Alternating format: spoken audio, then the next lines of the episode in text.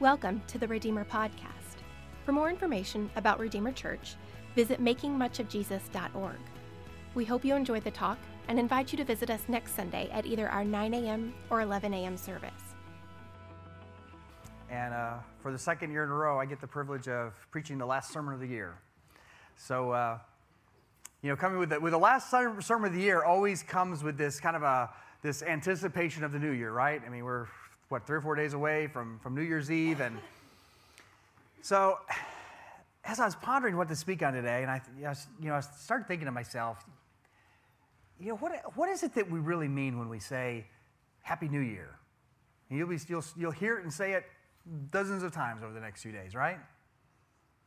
And I think, as I thought about it, I thought, you know, I think what we mean typically is we wish someone a Happy New Year. We're saying we hope that you have maybe good health, increased wealth, comfort, avoidance of stuff like happened in Dallas last night, um, good relationships. I mean, that sounds like a pretty happy year, right? Except that, you know, my 54 years of life experience have taught me that, that those things don't necessarily equate to a happy new year. I mean, for example, I've, I've, known, I've known multiple people who were pictures of health, had crazy amounts of money, um, seemed to live a pretty comfortable life, but they were anything but happy. And then I think of others, like, like our own sweet little Kelly Tadaro, you know, who, who suffers, who has terrible health. She's, she's going through crazy struggles. You know, Tataro's aren't, aren't rolling in money. And yet she radiates a joy that encourages me every time I'm around her. So that kind of led me to, to ponder the question that as, as Christians, what should we mean when we wish people a happy new year? And that led me to our text today, which uh, I think it'll be familiar to most of us. But my prayer is that, that God will allow to see this very familiar passage with new eyes today as the true key to a happy new year. So I'd ask that you, if you have your Bibles, open with me to Matthew 5, book of Matthew, chapter 5, and we're going to start with verse 1 and read through verse 12. In honor of the reading of God's word, I would ask that you stand with me while I, while I read. Matthew 5 1. Seeing the crowds, he went up on the mountain, and when he sat down, his disciples came to him. And he opened his mouth and taught them, saying, Blessed are the poor in spirit, for theirs is the kingdom of heaven. Blessed are those who mourn, for they shall be comforted. Blessed are the meek, for they shall inherit the earth. Blessed are those who hunger and thirst for righteousness, for they shall be satisfied.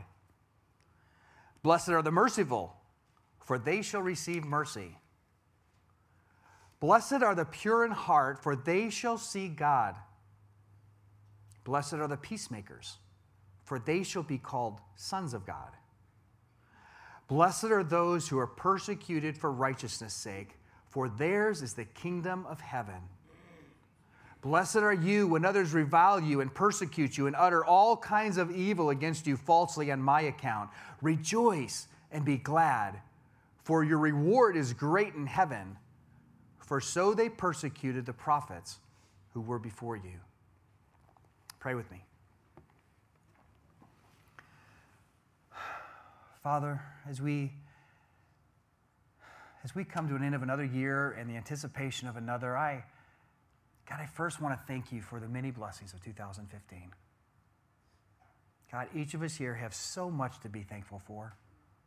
And we acknowledge that you and you alone are the giver of all good things in our life. So it's with grateful hearts that we say thank you. God, as we enter a new year, we ask that you once again refocus our eyes on you. Would you align our hearts and desires with yours so that we truly can have a happy new year? and one that is not contingent on any of life's circumstances. God, would you open our eyes to behold wondrous things from your law? In the holy name of Jesus, we pray. Amen. You may be seated. So, before we dig into the passage today, I want to first uh, make some general observations to kind of frame the message as a whole.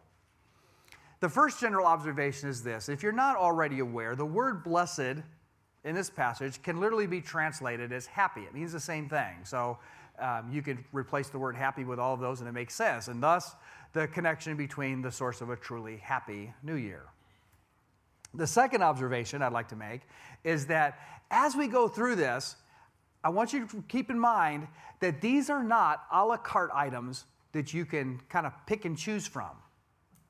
One of the things I realized as I studied these that they are in a very intentional and sequential order. You have to start with the first one before you can experience the second, and so on. And then the third observation is this is that while they are sequential, they are not exclusive of each other. And by that mean, I mean they're not like a video game that where you you complete level one and you know and then you finish level one and a, and a little maiden runs out and pulls a flag up the hill and then you go on to level two, right? Um, I just dated myself, didn't I? Um, no, they, they, they build on each other. You finish level one, and then you can add level two. It's kind of it's kind of like of a think of it more like an eight layer lasagna. I mean, which would you rather have? A, have three layer lasagna or eight layer lasagna? Not even a question, right? And when you eat lasagna, you don't, would you rather like eat one layer and then go to the next layer and then go to the next layer? Or would you rather kind of like stack them all on top of each other and then have this big, wonderful concoction of, of cheese and noodles and cheese and cheese and noodles and I'm, I'm a cheesehead. I'm from Wisconsin. Uh, that's, that's lasagna, right? Of course. And, and, and that's the principle of the Beatitudes. You don't finish a layer and move on to the next one. As each layer continues to grow, you add additional layers on top. And with each layer, your happiness and your joy grows. So, with that framework, let's dig into our text. Um, beginning in verse 3, we see the foundational key to a happy new year. Blessed are the poor in spirit, for theirs is the kingdom of heaven. Now, I understand that some of you may be thinking, sorry, you lost me at poor. Um, and I get it, right? I mean, if, this, if we were doing word association um, and I said poverty, most of you aren't going to yell out happy. And that, that's one of the crazy things about Scripture is that, that there's so many things that seemingly don't make sense until, until you experience them. So I think the first thing we need to do is make sure that we unpack what it means to be poor in spirit. And what I can tell you is this has nothing to do with financial poverty, but everything to do with acknowledging that we are spiritually bankrupt. You see, coming to a saving knowledge of Christ is the first step to any kind of true happiness. And that cannot happen until we realize our helplessness before God. In Isaiah 66 2, it says this But this is the one whom I will look, he who is humble and contrite in spirit and trembles at my word. And in Mark 2:17, Jesus said, "Those who are well have no need of a physician, but those who are sick. I came not to call the righteous, but sinners." So you see, being poor in spirit is the first key to true happiness because it's the heart of what Scripture calls the good news that God has made a way through Christ, becoming a man, living a sinless life, qualifying him and him alone to pay the penalty for our sins through his death on the cross and his resurrection from the dead. He conquered sin and death, and he offers us his righteousness if we will acknowledge our sin, or in other words, become poor in spirit. Now, I know that. Uh, I would guess that Ephesians 2 is, may very well be the most quoted scripture that we have at this, at this church. Um, but that's probably because it's the, I think, is the most clear and powerful proclamation of the gospel in all of Scripture. And you were dead in the trespasses and sins in which you once walked following the course of this world, following the prince of the power of the air, the spirit that is now at work in the sons of disobedience, among whom we all once lived in the passions of our flesh, carrying out the desires of the body and the mind, and were by nature children of wrath like the rest of mankind. But God, being rich in mercy because of the great love with which He loved us, even when we were dead in our trespasses, made us alive together with Christ. By grace, you have been saved. That's the gospel, the greatest news in the history of the world. But you see, being poor in spirit is not something that you become. It's something that only by God's grace you realize that you already are. I mean, Jesus tells us in the book of John that no one can come to me unless the Father who sent me draws him. God has graciously made many of us here aware of the astronomical debt that we have before a holy God and our utter poverty and inability to make even a minuscule payment towards that debt. And if you're here today and for the first time, sometime during today, God begins to open your eyes to see that you start to see the unpayable debt of your sin, then rejoice because you are becoming poor in spirit. And you've taken the first step to a truly happy new year. And that leads to level two. Verse 4 tells us that blessed are those who mourn, for they shall be comforted. Again, if we're playing the word association game, if I say mourned, you're probably not going to say happy. But our text clearly says that that is the next key to true happiness. Of course, the context of the passage makes it clear we're not talking about mourning the death of someone you love. That would be silly. It's talking about the mourning of your sins. Scripture calls this repentance. Now, remember, I told you this was not, these are not a la carte items that you can just kind of randomly pick and choose from. You see, you can't, you can't mourn sins that you haven't acknowledged yet. Or in the spirit of Ephesians 2, dead people don't mourn. But by the grace of God, once He makes you aware of your sin and depravity, He then, then He gives us the gift of mourning and repenting of our sins. And the awesome news is the scripture tells us that when we do that, in 1 John 1 9, he says that if we confess our sins, he is faithful and just to forgive us our sins and to cleanse us from all unrighteousness. A beautiful picture of this in scripture is found in Psalm 32, where David says, Blessed is the man whose transgression is forgiven, whose sin is covered. Blessed is the man whom God counts no iniquity, and whose spirit there is no deceit. For when I kept silent, my bones wasted away through my groaning all day long. For day and night your hand was heavy upon me. My strength was dried up as by the heat of summer. I acknowledged my sin to you. I did not cover my iniquity. I said, I will confess my transgressions to the Lord, and you forgave iniquity of my sin. Now, I think it's important here that we make sure that we clarify the full meaning of repentance. Because you see, true repentance is not, is not reluctantly saying sorry like you did when you were a kid in trouble and you're trying to get out of the punishment. And we do that as adults, but that's not mourning, it's manipulation. One of my favorite definitions of repentance um, is by a guy named Paul Tripp, who, uh, who defines repentance as this Repentance is a radical change of heart resulting in a radical change in the direction of one's life. A radical change of heart resulting in a radical change in the direction of one's life. And you see, the happiness that comes from mourning sin is not in the mourning itself, but it's in the change that the mourning process produces.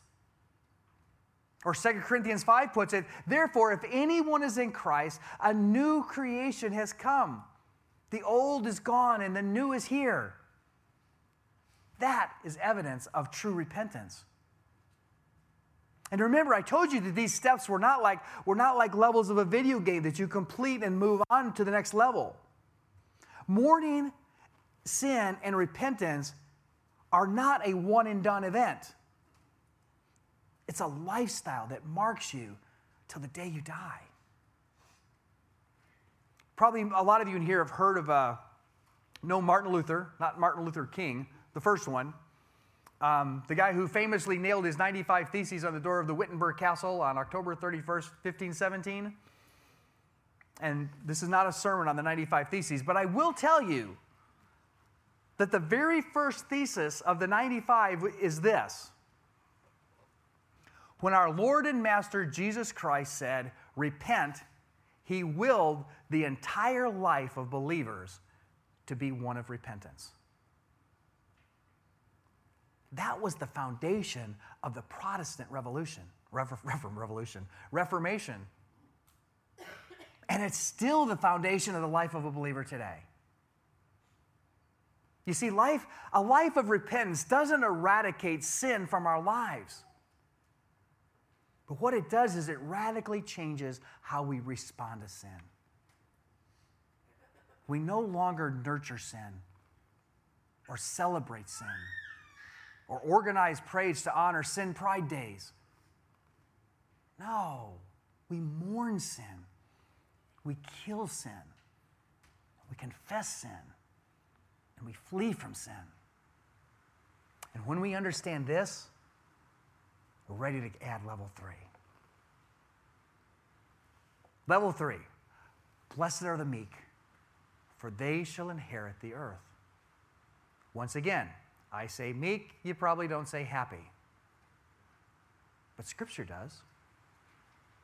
And I think the reason we don't associate meekness with happiness is because we don't really understand what meekness is. You see, if I, if I asked you to visualize a meek person, probably right now, the image that a lot of you have in mind is probably someone who is timid, maybe shy, weak, indecisive, avoids conflict, or what might, some might call a wuss. But that's not what Scripture thinks of in terms of meekness. You see, in my, uh, I took a biblical counseling class this fall. There's a few of us here who did. And, and, and during that class, I don't remember if I heard it or read it or sometime during that class, I, I read a definition that, that forever changed my view of meekness. It defined meekness as this being completely under the control of something more powerful than you. So, to help you visualize this, I want to personalize an illustration that I heard Matt Chandler use one time. You guys see me up here. I'm a I'm a 54 year old, slightly overweight grandpa who, who runs like a grandpa.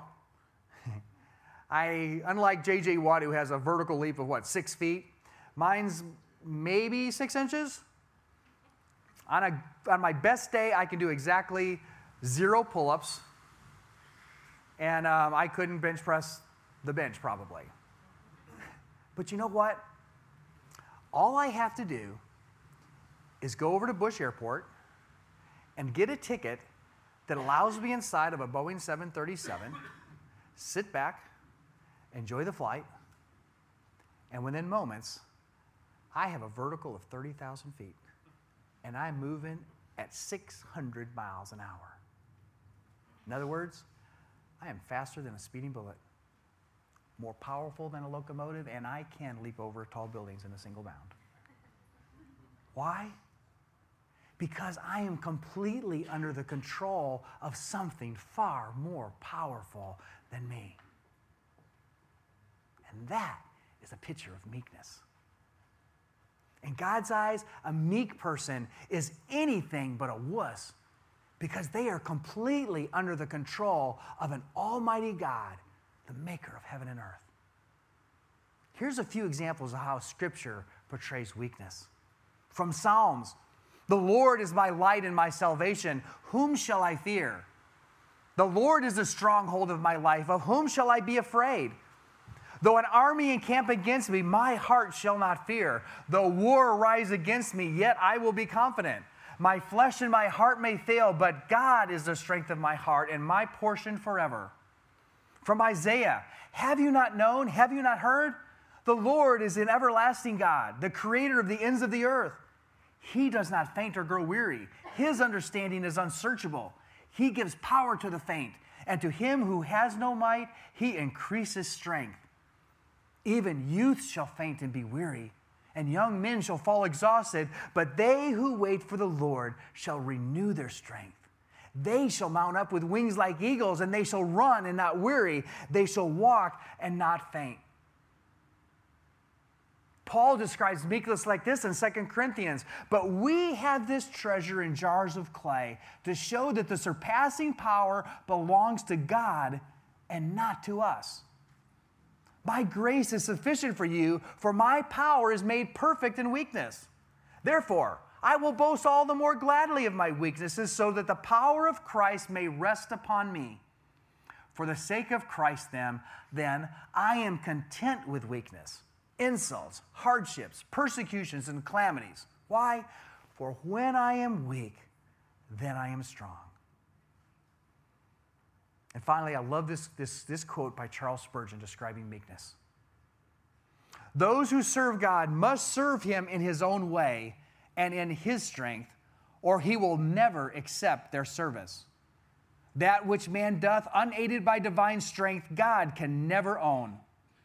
The mere fruits of the earth he casteth away, casteth away. He will only reap that corn, the seed of which was sown from heaven, watered by grace, and ripened by the sun of divine love. God will empty out all that thou hast before he will put his own into thee. He will first clean out thy granaries before he will fill them with the finest of wheat. The river of God is full of water, but not one drop of it flows from earthly springs. God will have no strength used in his battles but his strength, which he himself imparts. Are you mourning over your weakness? Take courage, for there must be a consciousness of weakness before the Lord will give thee victory. Your emptiness is but the preparation for your being filled, and your casting down is but the making ready for your lifting up. Blessed are the meek, for they shall inherit the earth. Now, if you're just experiencing these three levels of happiness, you already have everything you need to have a wonderful 2016. But we still got five levels to go. So let's buckle up. You see, once Christ begins to saturate every pore of your being, you will naturally begin to add level four. Blessed are those who hunger and thirst for righteousness, for they will be satisfied. Now, you see, I think it's level three and four where most Christians hit the wall. And they never really experience the full joy of the Christian life. You see, 2 Timothy 3.16 tells us that all scripture is breathed out by God and profitable for teaching, for reproof, for correction, and for training in righteousness.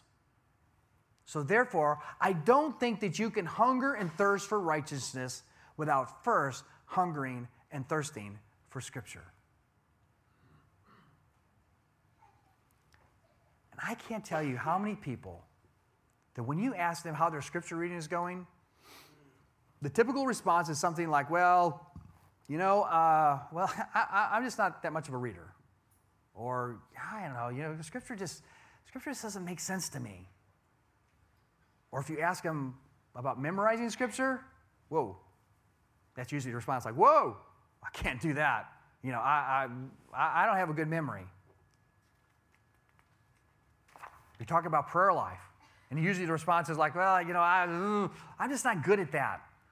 Or, you know, I, I just have a really hard time focusing enough to pray. Or, eh, you know, with any spiritual discipline, the most common excuse you hear is, well, you know, I'm, I'm just really busy right now. This is not a good time of life. I just don't, I don't know how to fit it all in. I, I, I'll focus on when life slows down a little bit. I'm meddling now a little bit, aren't I? Let me tell you something. If you if you were to put a cockroach on a platter in front of me right now and dare me to eat it, I can tell you that I will not hesitate one second to let you know that there is absolutely zero chance that thing is going in my mouth.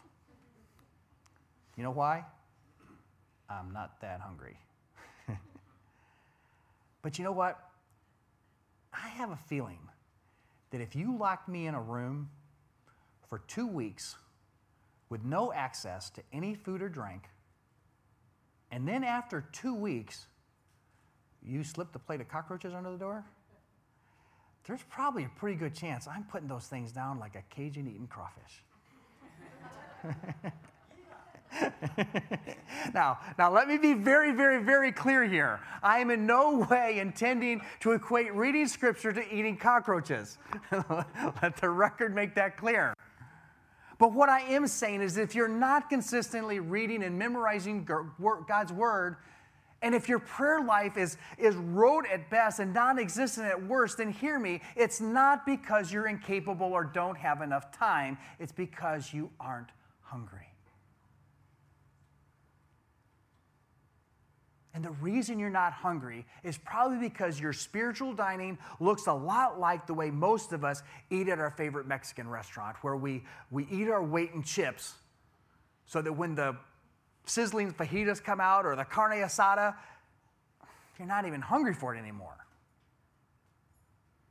So if you really want to enjoy a great Mexican meal, try bypassing the chips. And if you really want to taste and see that the Lord is good, Stop filling up on the greasy chips of, of sports pages or the Wall Street Journal or social media or romance novels or movies or TVs or, or whatever it is that is satisfying you now more than God's Word does. And start praying for a hunger for righteousness so that you can say, like Jeremiah, Your words were found and I ate them. And your words became to me a joy and a delight of my heart. Or like David who said, Oh God, you are my God. Earnestly I seek you. My soul thirsts for you. My flesh faints for you, as in a dry and weary land where there is no water. Imagine the joy when we hunger and thirst for righteousness like that. And my guess is we can all increase our joy this year by increasing our hunger and thirst for righteousness, right? And as you grow in this level, you're now ready to experience what I call phase two of gospel joy and happiness. You see, phase one is the first four verses in which you are, you notice everything there, you're being saturated and being filled with Christ. It's God coming into you. And then in phase two, you experience a whole nother level of happiness when out of the abundance of the first four, Christ starts to overflow out of you and onto those around you. You start to be like what Christ says right after the Beatitudes, where, he's, where he talks about salt and light. This is where your light, you can let your light so shine before others that they see your good works and give glory to your Father who is in heaven. Verse 7 says, Blessed are the merciful, for they shall receive mercy. Now, Webster defines mercy as kind or forgiving treatment of someone who could be treated harshly.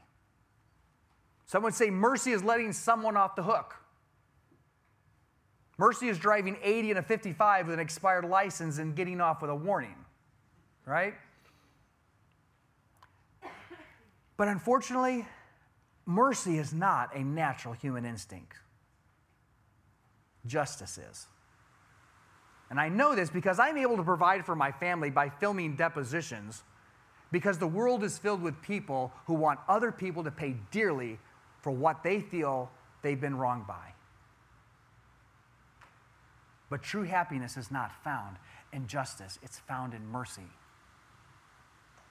In all the hundreds of depositions I filmed over the years, you know what I've never seen? A happy plaintiff. They're bitter, they're angry, they're vengeful. And even if they win, the happiness is extremely short lived. But you see, when you begin to really appreciate the incredible mercy that has been shown to you in Christ, then you can't help but show mercy to those who wrong you. When you really understand that the wages of sin is death, but the free gift of God is eternal life, then you are going to be far less likely to honk at the guy who cuts in front of you. Not that any of you do that. And you won't be bitter to the guy who doesn't pay back the loan you gave him, or the guy who rear ends your brand new car, or the client who doesn't honor their contract, or even the doctor who made a mistake during your surgery. And you see, I've learned that the rest of the Sermon on the Mount is really just Jesus fleshing out the last four Beatitudes. So in verse 39 of chapter 5, Jesus describes mercy like this You have heard that it was said, an eye for an eye and a tooth for a tooth. But I say to you, do not resist the one who is evil. But if anyone slaps you on the right cheek, turn to him the other also. And if anyone would sue you and take your tunic, let him have your cloak as well. And if anyone forces you to go one mile, go with him two miles. Give to the one who begs from you, and do not refuse the one who would borrow from you. And over in chapter 6, verses 14 and 15, he says, For if you forgive others their trespasses, your heavenly Father will also forgive you. But if you do not forgive others their trespasses, neither will your Father forgive you your trespasses. And then one chapter over in, in 7, he explains it even further, and he says, Judge not that you be not judged. For with the judgment you pronounce, you will be judged, and with the measure that you use it will be measured to you. In other words, he's saying, be careful about wanting justice. Because when you stand before God, the last thing you want is justice. You do not want God to be fair, you want Him to be merciful. And of course, he sums it all up in chapter 12 of, uh, or verse 12 of chapter 7 when, with what we commonly call the golden rule. So, whatever you wish that others would do for you, do also to them. For this is the law and the prophets. We all desire mercy from others, right? And especially from God. So, the path to happiness is the path of mercy. And to mercy, we add level six. Blessed are the pure in heart, for they shall see God. Now we know if something is pure, means that it's, it's, it's of a single substance. If something is made of pure gold, then it's free of anything that's, that's not gold. A purebred dog is one that's one breed only. Jeff has a really cool Labradoodle, not pure. Cool looking, but not pure. A pure heart one is one that is singularly committed and faithful to one object of affection. So you show me a person who comes even close to loving God with all of his heart and with all of his mind and with all of his strength, and I will show you a genuinely happy person. You see, having a pure heart towards God is so important that Jesus basically uh, devotes all of chapter 6 of the Sermon on the Mount to it. He sums it up in 19 through 24 when he says, Do not lay up for yourself treasures on earth where moth and rust destroy and where thieves break in and steal, but lay up for yourself treasures in heaven where neither moth nor rust destroys and where thieves do not break in and steal. For where your treasure is, there your heart will be also. The eye is the lamp of the body. So if your eye is healthy, your whole body will be full of light. But if your eye is bad, your whole body will be full of darkness. If then the light in you is darkness, How great is the darkness? No one can serve two masters. For either he will hate the one and love the other, or he'll be devoted to the one and despise the other. You cannot serve God and money. Now, it would seem like these are three different ideas going on here, and they're not. Jesus doesn't have ADD, he's communicating the same message. And it, it, it would, I could spend three sermons unpacking all of it. But for purposes today, we can summarize it by saying that if you really want to do an audit on the purity of your heart, all you have to do is examine your eyes and your bank account. Closely examine what it is you buy and what it is you're watching, and you will know who your heart belongs to. And the choice is simple it's either God or you.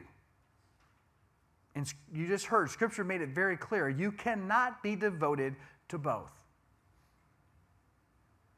In the first half of chapter 6, Jesus uses examples of prayer, fasting, and, and uh, giving to assess the purity of your heart. So, in, in, it's a long passage, so, but to, to synthesize it, what he's really saying is if you really want to see if your heart is pure towards God, then all of the good deeds that you do, do them in secret. When you pray, go in your closet. When you fast, do it so no one knows you're fasting. Why? He says, because if you, if you do it in public, then you're doing it to glory. Then you know who you're, you know who you're, you're devoted to. You're devoted to you. Because you want people to, to make notice of how righteous or how spiritual you are. If you want to glorify God, do it in secret, and therefore you can't be glorified. And that's the reward. See, the choice is simple it's God or you. James addresses the same thing. He says, You adulterous people, do you not know that friendship with the world is enmity with God? Cleanse your hands, you sinners, and purify your hearts, you double minded. A pure heart is a heart that is single minded on finding all of its joy and fulfillment in Christ. And to that we add level seven. Blessed are the peacemakers, for they shall be called sons of God. Jesus fleshes this out in two sections of chapter 5. In verse 23, he says, So if you are offering your gift at the altar and there remember that your brother has something against you, leave your gift there before the altar and go. First be reconciled to your brother, then come and offer your gift. Come to terms quickly with your accuser while you are going with him to court, lest your accuser hand you over to the judge, and the judge to the guard, and you be put in prison. For truly I say to you, you will never get out until you have paid the last penny. And then a few verses later, in verse 43, he follows it up with, You have heard that it was said, You shall love your neighbor and hate your enemy. But I say to you, love your enemies and pray for those who persecute you. So that, why? So that you may be sons of your Father who is in heaven. You see, this level of happiness is very near the top because this is where you really start to take on the family resemblance of your Heavenly Father. One of the great names that we, that we celebrate for Jesus during this Advent season is that He is the Prince of Peace. You see, we look most like Christ when we are quick to reconcile because that's what Christ came to earth to do to reconcile God and sinners. We know that we are sons of our Father in heaven when we love our enemies and pray for them because that's what Christ did for us. While we were still sinners and enemies of God, He died for us. As you know, some of the last words He spoke on the cross were what? Father, forgive them, for they know not what they do. The Prince of Peace. So, if you want to add a rich layer of happiness to your life, live out Romans 12 8. If possible, so far as it depends on you, live peaceably with all.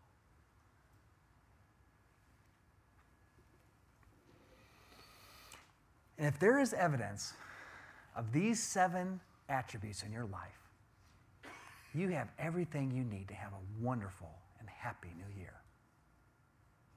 And when these attributes are visible and function in your life? Now and only now are you ready to experience the crown jewel of Christian happiness. Blessed are those who are persecuted for righteousness' sake, for theirs is the kingdom of heaven. Blessed are you when others revile you and persecute you and utter all kinds of evil against you falsely on my account. Rejoice and be glad, for your reward is great in heaven. For so they persecuted the prophets who were before you. Talk about an oxymoron, right? I mean, what two things would seem to go less together than persecution and happiness? Yet he doesn't just say that, that persecution brings happiness, he tells us to rejoice and be glad. And that's, that's the same message that Paul delivers in Romans 5. More than that, we rejoice in our sufferings, knowing that suffering produces endurance, and endurance produces character, and character produces hope, and hope does not put us to shame, because God's love has poured into our hearts through the Holy Spirit who has been given to us. And James echoes the same thing in James 1. Count it all joy, my brothers, when you meet trials of various kinds, for you know that the testing of your faith produces steadfastness, and let steadfastness have its full effect, that you may be perfect and complete, lacking in nothing. Persecution produces the highest level of joy because it is what most unites and identifies us with Christ. In the Gospel of John, Jesus tells us, He says, If the world hates you, you know it hated me before it hated you. If you were of the world, the world would love you as its own. But because you're not of the world, but I chose you out of the world, therefore the world hates you. Remember the word that I said to you a servant is not greater than his master. If they persecuted me, they will also persecute you. And Peter says the same thing in 1 Peter 4. Beloved, do not be surprised at the fiery trial when it comes upon you to test you, as though something strange were happening to you. But rejoice insofar as you share Christ's sufferings, that you may also rejoice and be glad when his glory is revealed. Church history is, is filled with the voices of martyrs who would attest that persecution is indeed the pinnacle of Christian joy. One such martyr was a guy by the name of Ignatius of Antioch, who was martyred in AD 110, and on his impending death, he said this May I enjoy the wild beasts that are prepared for me. I pray that they would be found eager to rush at me, and I will also entice them to devour me speedily and not deal with me as some, whom out of fear they have not touched. If they are unwilling to assail me, I will compel them to do so. Pardon me. I know what is my benefit.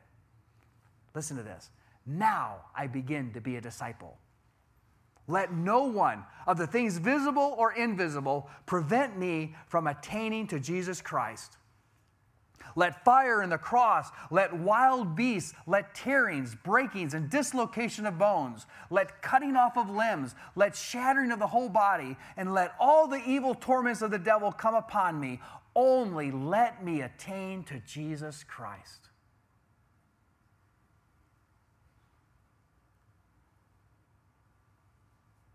You don't say that unless there is a deep depth and richness to your faith underneath that. Without the other six things, you can't say that. And that leads me to my final point. You may have noticed that I didn't talk much about the second half of each beatitude. And the reason is that they, they are what tie all of the beatitudes together. See, if you were to summarize all of the for theys, it, I think it could simply be stated like the way, like the words of Ignatius of Antioch. For they attain Christ. Theirs is the kingdom of heaven. They shall inherit the earth, not this earth. They shall see God. They shall be, they shall be called sons of God. They shall receive mercy. All point to the fact that the supreme joy of all believers' life is that we get God. That's what makes the gospel the good news. Heaven isn't heaven because of streets of gold or because we get reunited with our friends and family. I, almost feel a little sad sometimes when people say, Well, I'm just, I'm ready to go to heaven. I want to see my husband, or I want to see my, I want to see someone. That's okay. But I'll tell you this this is heaven for me. I only want two, I only, I only have two hopes for heaven the presence of Jesus and the absence of sin. If I get those two things, the rest is gravy. I love my wife dearly, but Scripture says there's neither marriage nor being married in heaven. I don't know if we're going to recognize each, each other. We may be great friends. I don't know. But I know I get to see Jesus. And I know there's, I'm going to be free of my sin nature. One of the most incredible verses in Scripture to me is Hebrews 12, 1 and 2, which says this Let us run with endurance the race that is set before us, looking to Jesus, the founder and the perfecter of our faith, who for the joy that was set before him endured the cross, despising the shame, and is seated at the right hand of the throne of God. For the joy set before him, he endured the cross. Do you ever think what joy could be so great that Jesus would be willing to endure the pain and the humiliation of the cross, and infinitely worse, endure the full wrath of God in our place? Well, Scripture tells us. It's Revelation 21. This is the joy that was set before him as he hung on the cross. Then I saw a new heaven and a new earth. And for the first heaven and the first earth had passed away, and the sea was no more. And I saw the holy city, New Jerusalem, coming down out of heaven from God, prepared as a bride adorned for her husband. And I heard a loud voice from the throne saying, Behold, the dwelling place of God is with man. He will dwell with them, and they will be his people. And God himself will be with them as their God. He will wipe away every tear from their eyes, and death shall be no more. Neither shall there be mourning, nor crying, nor pain anymore, for the former things have passed away. That was the joy that was set before Christ. And if the joyful anticipation of this moment drove Jesus to endure all he did on our behalf, Church, how much more should we be willing to say for the joy set before us? We endure persecution and ridicule and maybe even death in the midst, and we're able to say, like Paul in 2 Corinthians, for this light momentary affliction is preparing for us an eternal weight of glory beyond all comparison.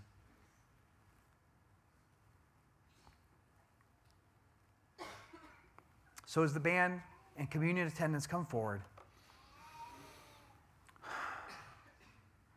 Essentially, today, I have attempted to summarize in a few words the greatest sermon that the world has ever heard.